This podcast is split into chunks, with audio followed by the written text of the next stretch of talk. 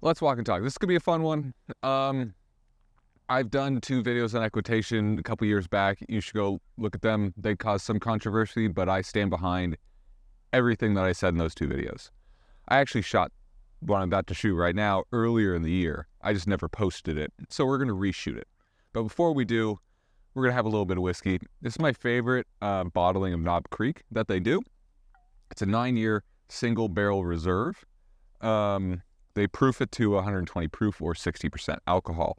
Um, you know, Knob Creek is good, but it's just, it's not, it's not one that I would reach. There, there are others in its price point that I would reach to more, but the nine year single barrel reserve is very good. There's, it has a little bit solvent, solventy medicinal note to it, but it's very solid bourbon.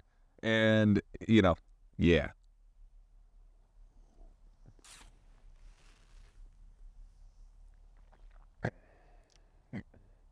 Yeah, it's all your wood notes, uh, vanilla, caramel.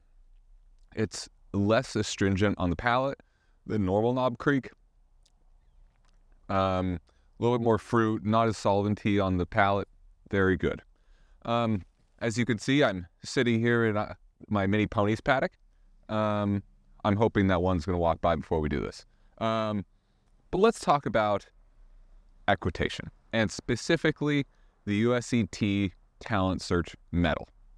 So, specifically the USET Talent Search, because they promote themselves as, and what the point of the USET Talent Search is, is to help develop the next generation of top jumping riders. Some of the other medals that have, you know, Hunt Seat and Washington that have more hunters, they don't really model themselves as necessarily training the next generation. So let's read USET's mission statement. This is from the US Equestrian website. I'm going to read it. Um, the USEF Show Jumping Talent Search Program plays an important role in developing top jumping riders by encouraging junior and young riders to develop the skills that lay the groundwork for future international successes.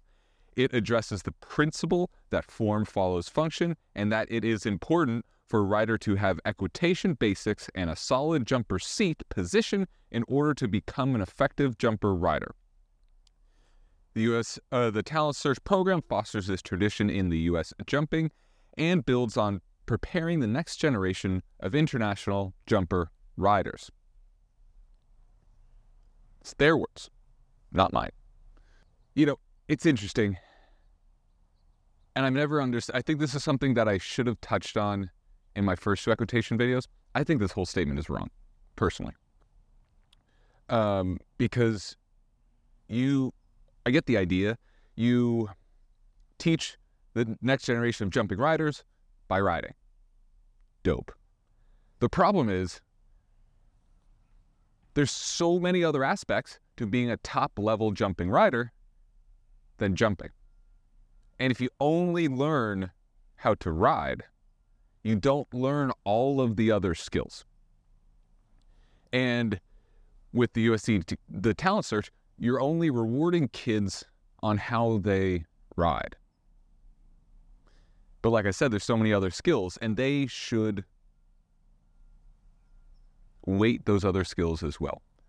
I would rather be a not natural rider, but be really good uh, with my vet care, with my horse management, with working with sponsors, really good with my eye in finding horses um, that match my style and I can ride.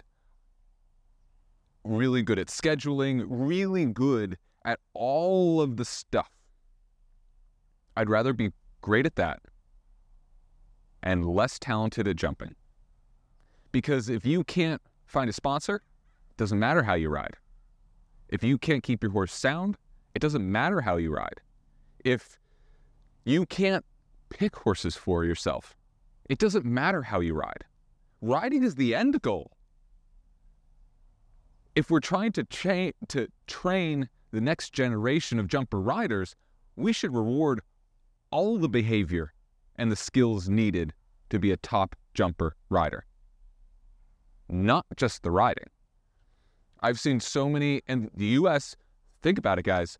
We've created a lot of top jumper riders. Where are they now? Well, they couldn't manage their sponsors. They ran their horses till they went lame. They couldn't find new ones that matched them unless someone else did it for them. They couldn't actually run the business of show jumping. They could ride, but they couldn't run the business of show jumping. So then their riding can't take them there. But if you, if I'm really good at finding horses for myself and really good working with sponsors, then I, that gives me so many more chances to ride, and I will learn. We reward asymmetrically the way the U.S. talent search works. You're only rewarding what they do in the saddle.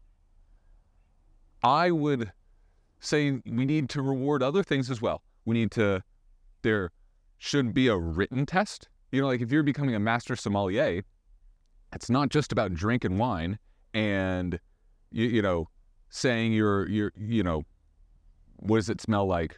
What does it taste like? It's a you also have written tests about all the other uh, knowledge you need. You also get schooled on your etiquette for how you present the bottle and how you engage with future wine drinkers, as you have to do. It's about the whole thing, not just how you can taste wine to go through the Master Sommelier course. And we need to do the same thing with our next generation. They need, they, there should be written courses, written tests, there, and they should be rewarded when they do well there should be um, other competence exams or competence tests that are, you know, finding horses or like being able to see videos of horses and being able to pick horses. Um, teaching them how to work with potential sponsors. Uh, I bought a, a, pig a few years back that um, a friend of mine's kid raised through 4 H.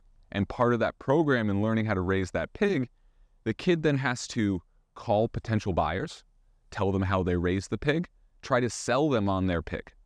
It's not just about can you raise the pig, they have to do the whole thing.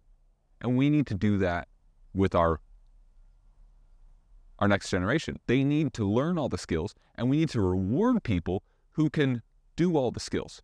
If we just have a nation of riders, we have no horsemen and we need to train more horsemen and fewer riders.